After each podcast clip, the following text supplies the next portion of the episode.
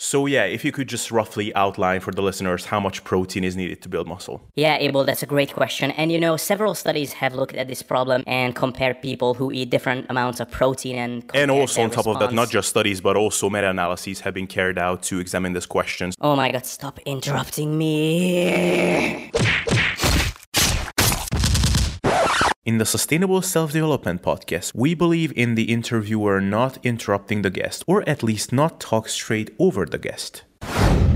Alright, guys, so this is SSD Sustainable Self Development, a podcast for people who want to get ahead in fitness and in life without driving themselves crazy. So, if you want to look up a year from now and think, damn, I came a long way, but you don't want to burn out in the process as you get there, you came to the right place. We'll get into today's episode in just a second, but just want to let you know that we have an awesome community on Facebook in the form of a group which you can join where we discuss and debate things, drop ideas ideas, debate over which person to interview for the next podcast, and all that good stuff. So go to Facebook, type in Sustainable Self Development, or you can just check the show notes here and click the link there and you'll find the Sustainable Self Development Facebook group and you can join. Also, not sure where you're listening to this right now, but this podcast is available on a variety of platforms iTunes, SoundCloud, PodBean, and YouTube. You can find it on all of these platforms if you just type in Sustainable Self Development, because luckily nobody is weird enough to name themselves in such a way except me. So look me up on these places and follow the show by subscribing so that you don't miss future episodes. And with that, let's get into the show.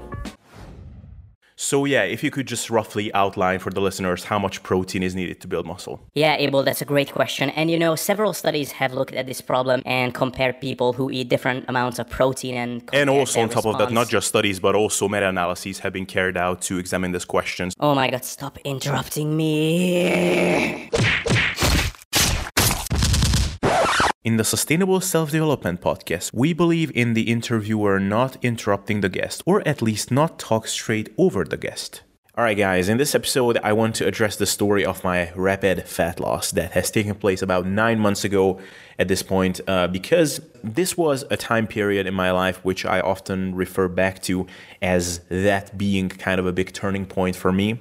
And I want to tell you this story because if you listened to past episodes of mine, you'll hear me very often emphasizing the importance of normalizing one's mindset and relationship with nutrition and training and having a healthy, non obsessive behavior relative to their own baseline, of course. Um, and that at certain times, fat loss and attempting rapid fat loss, especially, is not the best idea if your goal is that to normalize your relationship with your nutrition and training journey on the whole. And if you listen to some of my past episodes, I told parts of my story here and there, and you'll notice that I had talked about losing quite a bit of fat at one point, while in the meantime normalizing my relationship with food, and that after that, I've been able to maintain my new body fat levels and my new normalized mindset at the same time. So, you know, apt listeners will point out that, hold on, dude, you're preaching one thing, and then your personal example speaks of an entirely different thing. And that's right, you know, when someone comes to me and asks me, man, I've been yo yo dieting or permacutting for a while, I binge purged and went up and down on the, you know, 10 to 15% body fat percentage scale like four times in this past couple of months. And then now I'm whatever 16, 17, or 20% body fat, and I'm really unhappy with my state and want to cut, but I'm not sure if it's if that's the best idea. What what do I do? You know, this is a very common situation that I encounter and understand. You know, I have been in this state myself. Most notable one was just over a year ago when I found myself in this limbo of not being overly happy with my body and physique, but at the same time, kind of knew that cutting might not be the best idea. And I reflected on this moment of mine in a video, which I will link in the show notes. The title is Cut or Bulk, reflecting on an old video of mine. And so basically, the moral of that video is if you are currently in a state of very messed up relationship with your nutrition, if you have yo yoed a lot, if you binge purged, if you permacut, if your hunger and satiety signals are all out of whack and are unpredictable, and more importantly, if you have no trust in yourself, or rather, if you have no reason to trust yourself uh, that things will be different this time if you lose all the weight you want to lose, your first and foremost priority is not trying to lose fat but it is to optimize and normalize your relationship with nutrition. And the best way to do that is to spend some time at maintenance and just to eat normally. Uh, eat just enough at all times to feel good. You know, don't go hungry and try to push through hunger too much. And just establish a normal eating pattern again. And basically do this for, you know, anywhere between four and maybe 12 weeks and see this as a test of sorts that you need to pass.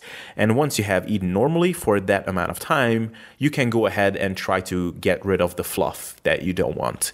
And that's not what I did. You know, in my case, something drastic happened that overnight changed my psychology and that triggered a chain of events. And, you know, over the course of maybe two months, so many things happened to me uh, that I just found myself in this storm of you know excitement and stress and pain and happiness. And in the midst of all of that, I did in fact go through a rapid fat loss phase. You know, I lost a lot of fat, and the reason why I want to tell you this story is because something interesting happened to me recently, which is a guy reached out to me and told me his story. Um, if he's listening to this, he will know that this is him. Uh, so he told me his story, which was the very common situation that I just outlined, which is he had a, he had a lot of yo-yoing in the past, had some binge purge periods, uh, and now he was in this limbo of I'm too fat to my liking, but I am also burnt out on dieting as hell, and doing a cut will probably just fuel my fucked up relationship with food. And so I initially told him my standard advice that, you know, dude, don't try to lose fat right now. Eat that maintenance for a while. And after that, go ahead with your cut if you want. So he thanked me and uh, said that he would go ahead with my advice. And then he returned to me a, a few weeks later saying that uh, I did what you said, and I feel like my relationship is quite a bit more normal with food. And in fact, I also met a girl that I like, uh, but my confidence is a little bit low because I'm not very happy with my body. I'm about 20% body fat. So I thought of getting rid of like 15 pounds.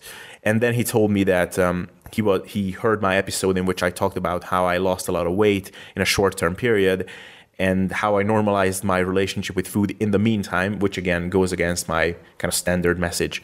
And so he asked me how much fat I lost and how fast. And so I told him I went from maybe 16% body fat to maybe 9 or 10% body fat in about a month, maybe a bit less, and, and that I would not recommend that fast of a pace to anyone.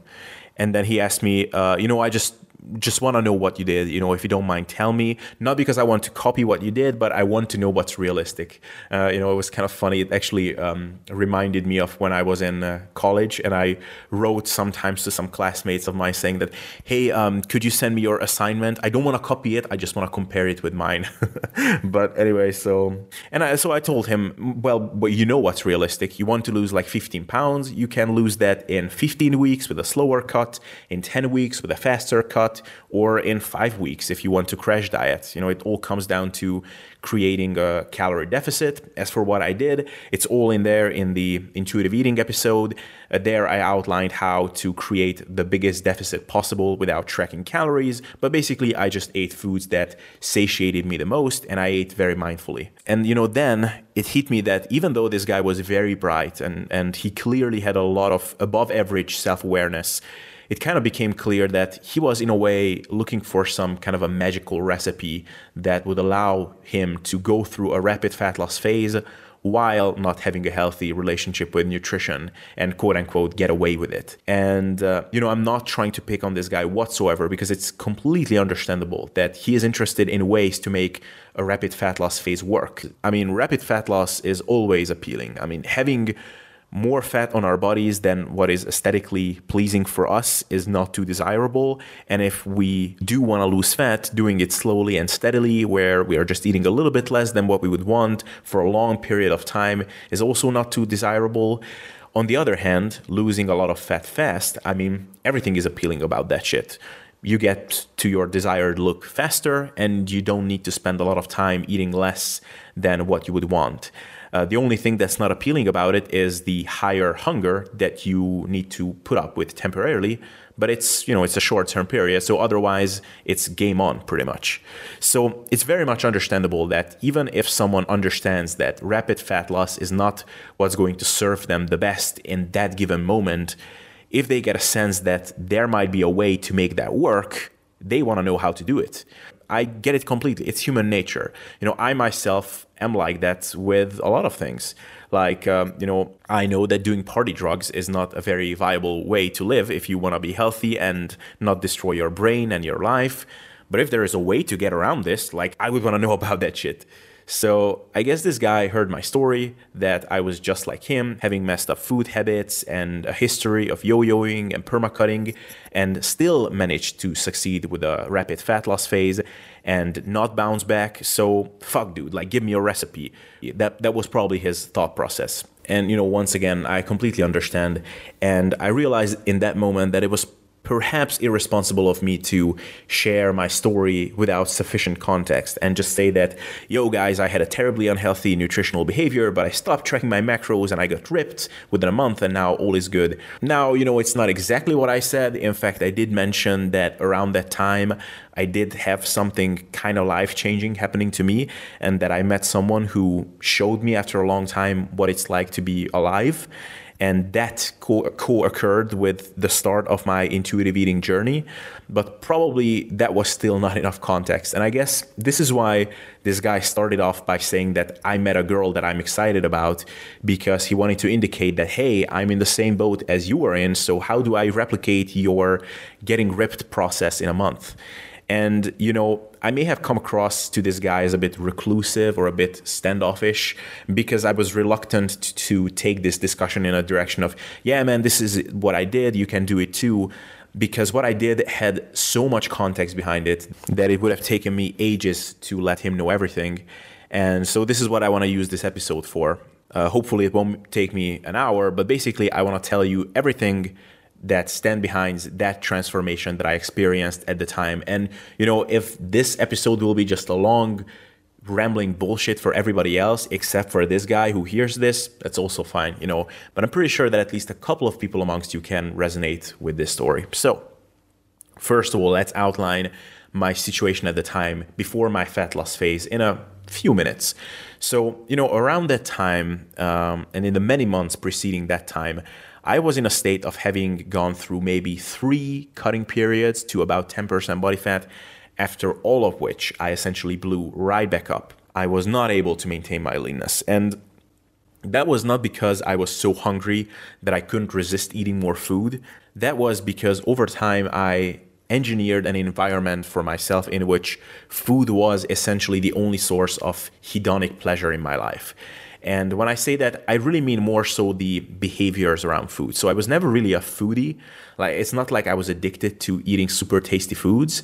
It was more so a set of behaviors, such as going a bit hungry during the day, go and work out, and then spending my evenings in the state of withdrawing to my little sanctuary and eating my giant post-workout meals. And after which I would just feel stuffed and bloated and a bit disgusted by myself deep down kind of knowing that this is not really a way to be. Uh, but then the next day, rinse repeating. And that's the behavior that I was hooked on and I couldn't really break free from. And I had several reasons for this. For one, I really lost touch with the people around me socially. Uh, in good part because I just couldn't really relate to their means of having fun after some time. I also struggled with having a sense of purpose in life. I mean, my podcast and online work did provide me with a sense of purpose, but for a long time, I would listen to someone like uh, Mike Matthews when he talked about business and would just get discouraged and, uh, quote, realize that I'll never make it to anything. Uh, when it comes to my studies and the potential work life that my studies offered, it also didn't provide me with a great outlook on the future, so I was just not in a good spot in that regard. Now, I don't want this work outlook part of the story to, I don't want to pose this as a major reason for being miserable. I wouldn't say that looking back, my life situation was absolutely terrible in this regard. It was just simply a confusing, annoying period. But I think that's okay. You know, in some regards, it still is the case. But now I understand that uh, that's just kind of the part of life at, at this stage of many of our lives. You know, I think that for many of us, that's what our 20s are about. That's when we are still young, but are also not kids anymore. You know, we start to mature in some aspects of our lives, but in other aspects, we are still very much kids. Um, and at the same time, the world places a lot of expectations of us. We see people around us getting ahead in life while we are not there ourselves and we feel insecure about it. We compare ourselves to other people and think that could be me or that should be me. And in the meantime, our priorities and values might also form a little bit. So, you know, we, or I should say, I, devalued some things that used to be of value, such as getting wasted in some bar, and start valuing some other things, such as you know getting ahead in life, progressing as a thinker, as and as an individual. So all of these things have created a weird state in my head. And again, I'm still in that state in many regards where a lot of things are unbelievably exciting, like what will I do with my life? But at the same time, that same question was and is unbelievably intimidating. Like, what the hell will I do with my life? And on top of all of this, because of my changed values and changed priorities and the reduced social interactions I had as a consequence, an incredibly big void got formed in my life. Um, and on some days, I literally had this conversation with myself where I would go home in the evening and I would think, okay, I know that if I'll eat now, I will blow my macros, but what the actual fuck else am I supposed to do with my time?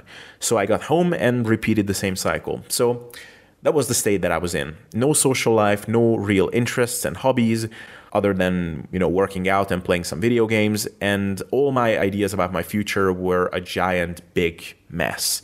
So, in this not so ideal spot, I went through several yo yo episodes, and after some time, I was burnt out on dieting to the max.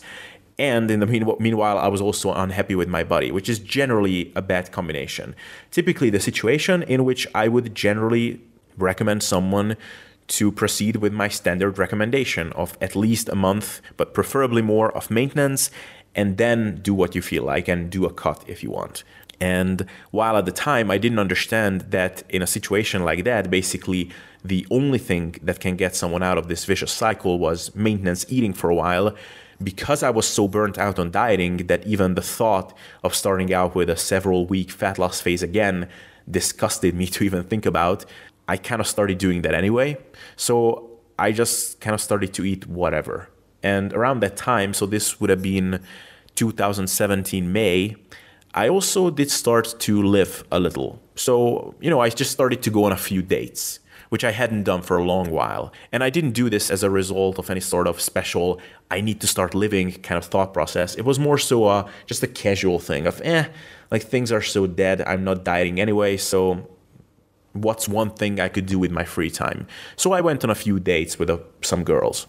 And the dates on which I went were pretty mediocre in quality, like nothing spectacular to tell you about, but it did give me back a slight feeling of just being alive. You know, like I remember the first day that I went on, I remember thinking, holy shit, like this was kind of fun. Like sitting in a bar with a girl, drinking some wine together, having some casual flirting and bonding. This was kind of cool. And certainly it was a lot cooler than sitting at home and eating my giant plate of fibrous shit while watching some YouTube video. And, you know, the whole feeling and just vibe that got to me in those moments, you know, walking home on an evening in the, you know, late, warm spring weather, it just brought back a lot of old memories of having fun and going out with my friends. And it reminded me just how long ago it was that I felt this way. And just how gray and predictable I had made my day to day existence with this robotic, re- regimented lifestyle that I fabricated for myself. So, this slight realization of shit, maybe I should start living, slowly started to get to me. And then came the moment of meeting this girl and you know I'll I'll try to tell you this story very concisely because it's a very long story but even the way we met was kind of miraculous uh, you know, we've been just casually chatting online. We've never met before. And we were going to meet eventually, but then for a number number of reasons, I had to leave the country I was in at the time, which was Macedonia, and go back to my home country, Hungary. And again, long story why, but it looked like I won't be able to go back to Macedonia ever again, uh, or, or for a long time, mainly because of visa issues. So when I found out about all of this, I just stopped messaging her because, like, what's the point? We were gonna meet at least at most like one time. So I was just preparing to leave. I had already packed my bags. But then, the day before, I would have left Macedonia completely randomly, almost miraculously, because of like through the intervention of a mutual friend of ours that we didn't even know was a mutual friend of ours that person kind of set us up for a date. So we ended up meeting on that day so the day before i would have left macedonia.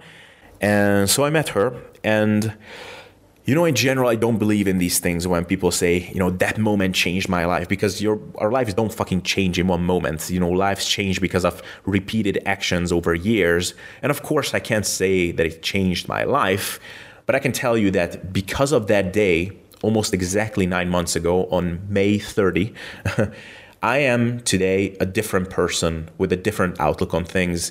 And if on that day I don't meet her, then so many things would have been different that I can't even fathom.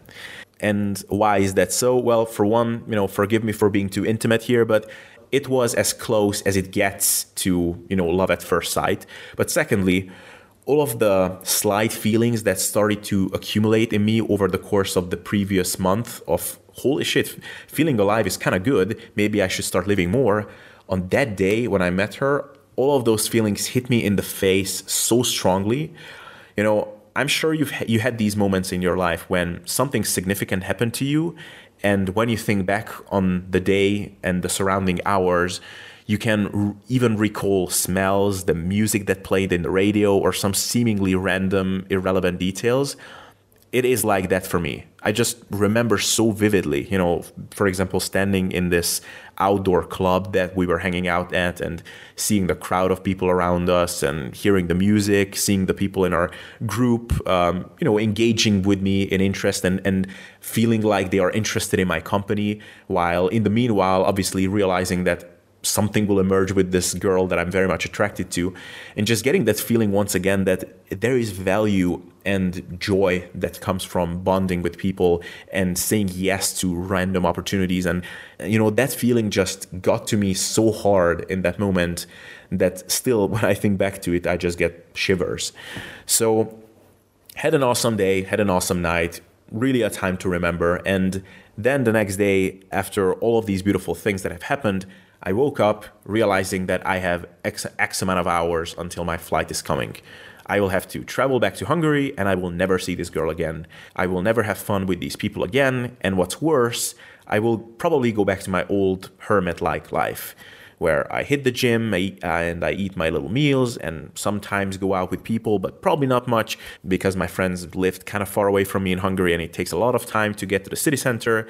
And those nights aren't as much fun anyway. And Macedonia was so awesome. And this girl, and fuck! You know, in that moment, it hit me that I was so close to having the best summer of my life. And finally, I met someone that I was truly excited about. And within a few hours, this was all taken away from me. And so I got on the plane and left. And, you know, the pain that I felt on, on the plane and while waiting for that plane was so intense that uh, once again, I just haven't felt anything like that for a long while.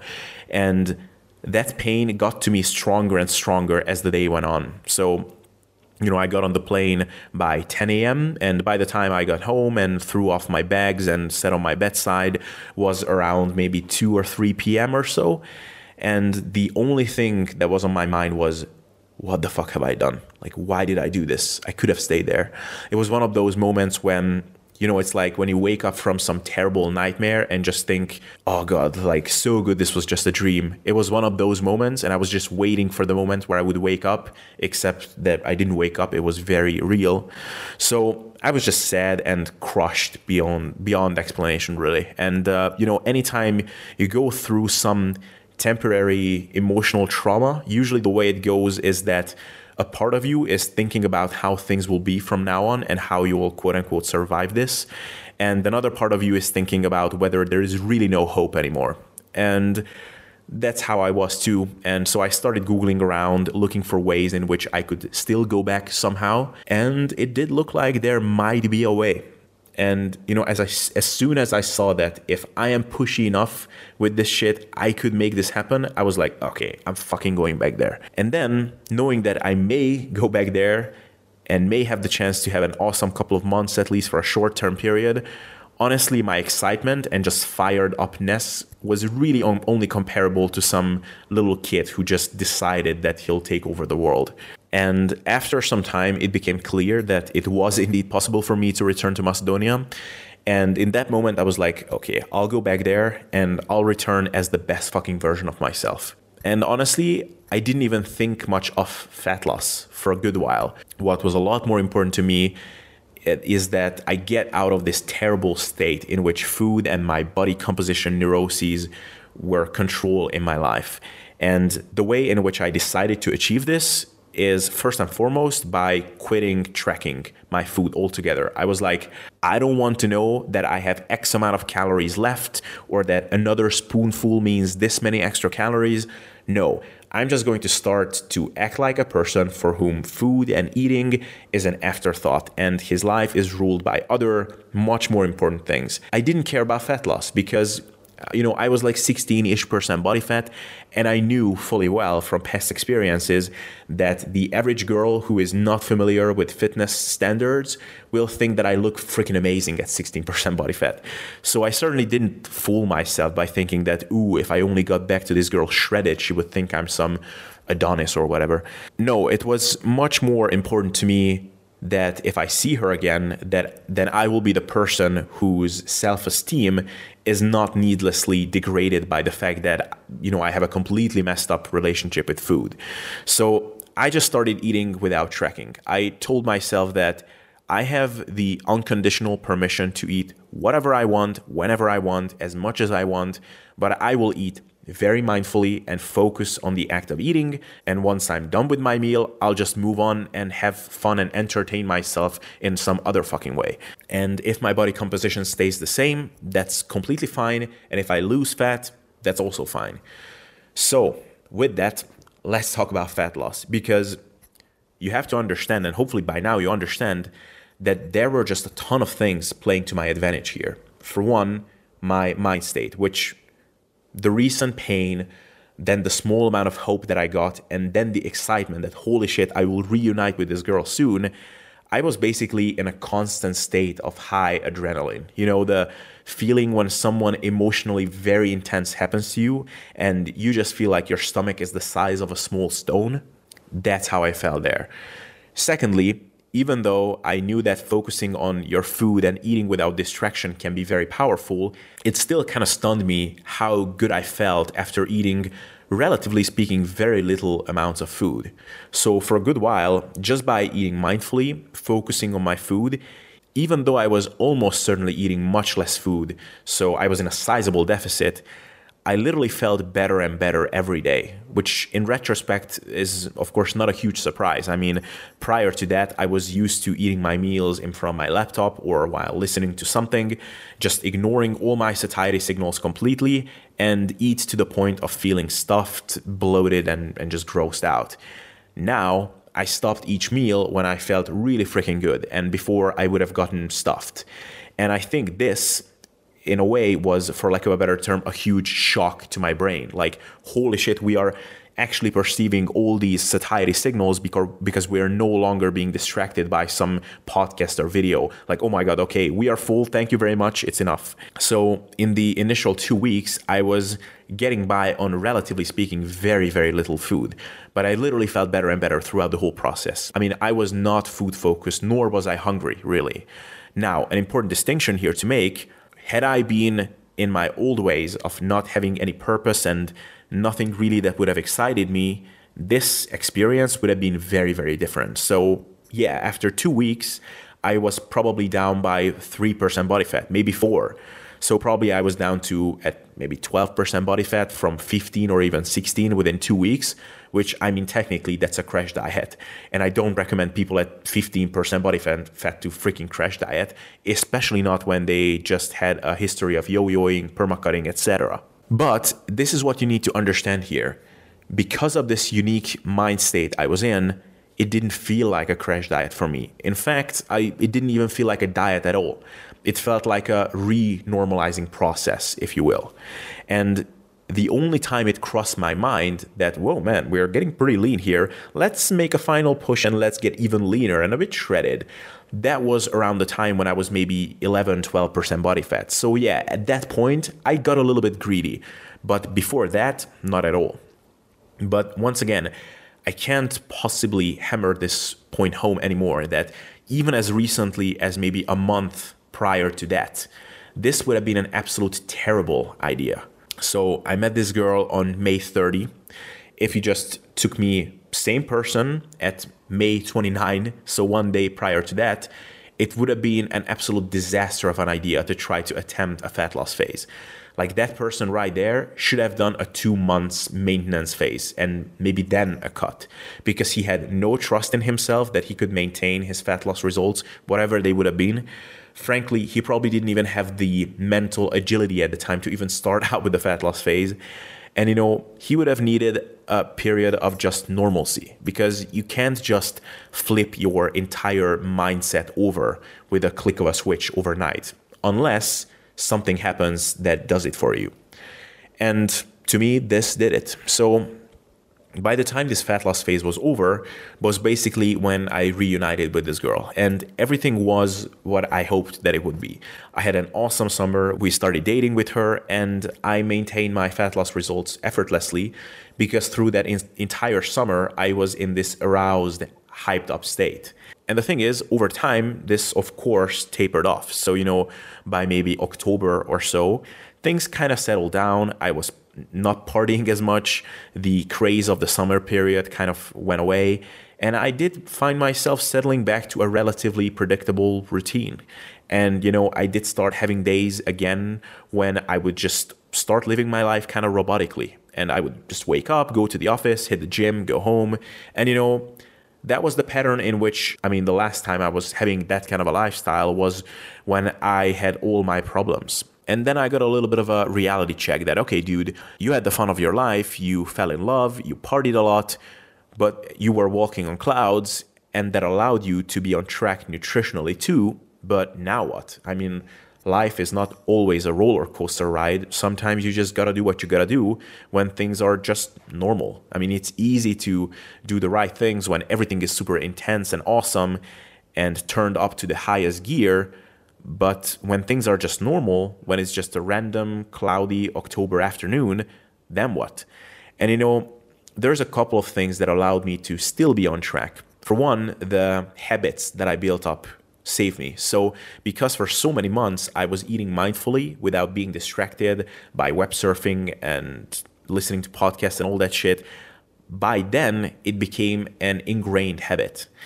The other thing is that once you have done something that really sabotaged your well being and happiness for a long while, at times it's hard to break free from those actions when you're in the midst of it because you're so deep in the woods that you're kind of blinded from even the fact that you're actively messing with yourself. And there's always the insidious pull of the thing that you're currently accustomed to because it's known. So in my case, at some point, I was aware that not having a social life and spending my evenings at home, stuffing myself full of some high fiber concoction that I made is kind of sucking life out of me. But I didn't have the courage to make a change because at least this shit was familiar. But when eventually you do break free from whatever behavior you trapped into and experience something else, and you write that new thing out too, then you can look back and evaluate which lifestyle is worth it. And so, you know, when I would just think back of how I lived and how I felt during those earlier times before coming out to the light, so to speak, it would just make my heart sink. And I would just think, no fucking way I'm going back to that again. And the third thing is, is that I do think that I fundamentally changed my outlook on life. And, you know, I talked about this here and there. You can check the yearly review episode that I've done. But, you know, the key thing here is that now I understand that experience, human connection, excitement, these sorts of things are needed every once in a while at least. And you know, my earlier times of suffering and being isolated, partially that all stemmed from this romantic idea that I had that I can really find meaning and excitement in life by sitting in front of my laptop at home. You know, I had this idea of sitting on the couch, banging on my laptop keyboard, and build up some online empire and being super productive. And hey, as a bonus, while I'm doing all of this, I can go to the gym and eat my meals whenever I feel like. This is so cool. And that somehow by doing this, I'll get into this flow state and find meaning through my online work. And you know, part of this belief was due to my naivete, but part of it was just playing it safe. And that's i would say what changed the most in my outlook is that i am fucking done with playing it safe. You know i tried it. I tried engineering my environment in such a way that it eliminated uncertainty and it was very safe. It has its very clear benefits in eliminating unpredictability and being put in situations where what happens to you is somewhat down to the decisions and preferences of other people. You're very much shielded from being hurt unexpectedly. But all of this also has a way of just sucking life out of you. And, and you know, I have the mindset now, and I'm trying to hold on to this mindset that I want to live life in the danger zone. Like, I want to expose myself to getting hurt, getting crushed, but also to have amazing life changing experiences.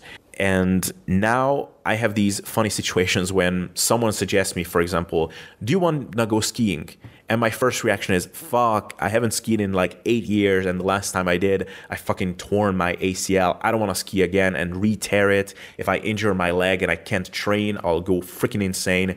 But my second thought is, God damn it that they asked me because that means that I'm going. Because once again, I'm done with playing it safe.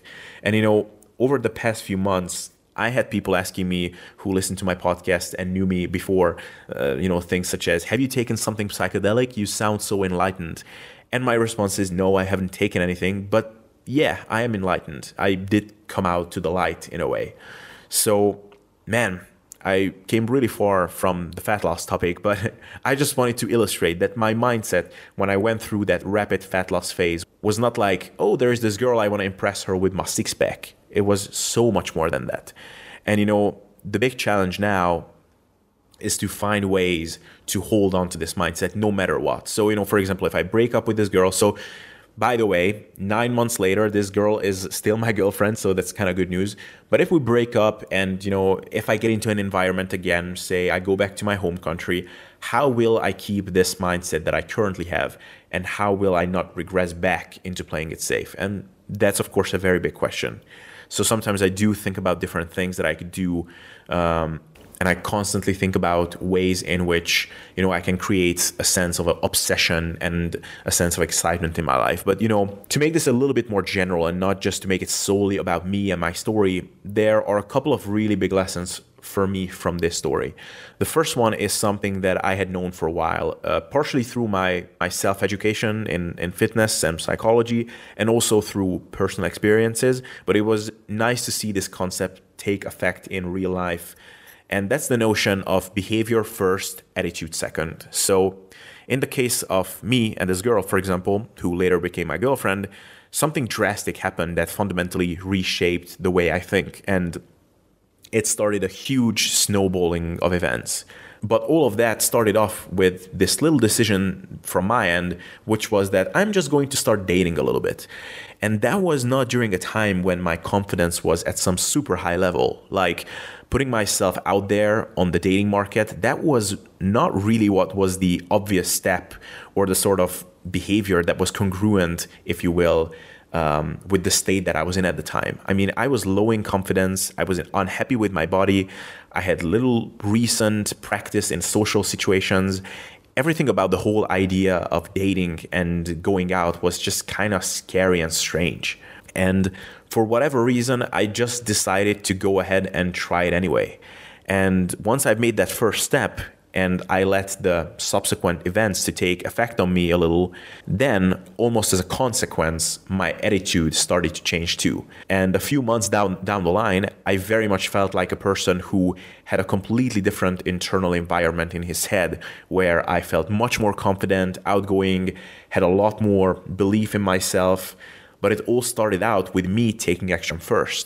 And you know, this goes very much against how a lot of us tend to envision how this process plays out, which is that you have this long period of contemplation, you reconsider things, you make a few realizations, you fix your self esteem, and once you're ready, you go out and take action, which I'm not saying that that doesn't work, but I, now that I think about it, I can think back to so many times when I decided to do something even though I didn't feel like it, and my mood and attitude changed as a consequence.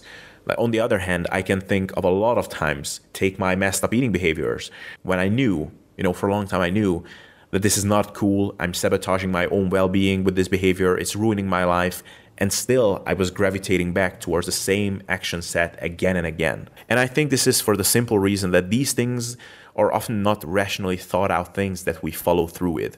When we have a bad habit or when we are reluctant to, to take something on that we feel would benefit us, but we are too scared to get started with it, it's not like a lack of good understanding is what's preventing us from doing the right thing.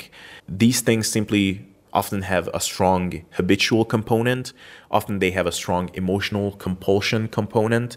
So contemplating over it is often just not a viable way to get around these things. Another lesson from this, and again, this is something that I had known for a while, but it was nice to see it being reinforced in practice, is that nutrition, for the most part, is about things that you don't do. It's not about the things that you actively pursue. And this is what makes this whole game especially tricky. I think that with other pursuits in life, basically, the more you do of certain things, the better your results. Like um, with work, for example generally speaking, the more time you spend thinking about your business or simply the more work you put into the whole process, basically the better your results are going to be. With nutrition, it's a different ballgame because the biggest component of nailing down your nutrition is to refrain from doing certain things. And in a game like this, you can't win effectively if you spend the majority of your time thinking about it and being preoccupied with it. It's kind of like sleeping, which I can tell you a lot about when you're laying in bed, uh, waiting to fall asleep and thinking, okay, am I falling asleep? Am I falling asleep? You're never fucking gonna fall asleep. If you, however, let your thoughts to wander, start thinking about other random stuff, now you can actually succeed in this mini game called falling asleep. So while I think, yes, establishing good habits with food, using some smart strategies, such as some of those that I talked about in a lot of my episodes, that's probably the biggest component of succeeding in nutrition. But probably another huge part of all of this is just finding excitement in life in general. You know, finding things that fire you up, that make you want to wake up in the morning, and that at times can cause some sleepless nights. I guess I could close off with some hugely motivational segment here, but that would just feel kind of off. So I'll go practical instead. Uh, that's basically the story of me going from 16 ish percent body fat to 9 ish in a month. And are there situations in which a rapid fat loss phase is viable, even though everything in life would indicate that that's a terrible idea? Yes. If something drastically intense flips your entire life on its head, then it may be appropriate. And when that happens, you'll know it. And if you have to ask yourself whether you're in that boat, chances are that it's not appropriate. When I did my rapid cut, I didn't have to ask myself. I knew that there was absolutely zero chance that I would regress into anything in that context. If you were not in the situation I was in at the time, odds are that you're better off sticking to my general recommendation, which is renormalize and then fix up. And with that, my question to you today is what is your number one obsession in life that could make you forget about all of your bad habits? Alright, guys, I hope you enjoyed this episode. If you did, please leave a comment and subscribe if you watch this on YouTube. If you listen to this on iTunes, please leave a rating to help this stuff grow. SoundCloud and PodBean, you can just follow me to be notified on future episodes. And to be a contributing member of this podcast, join the Sustainable Self Development Facebook group where you can drop ideas about future podcasts. I very often ask my listeners for tips and advice on who to get on next. So if you're interested in getting into discussions like that, be sure to join the Facebook group. And if you don't want to go through the searching process, just click one of those links in the show notes slash video description. It is all there. All right, thanks for hanging around up until now, and see you next time.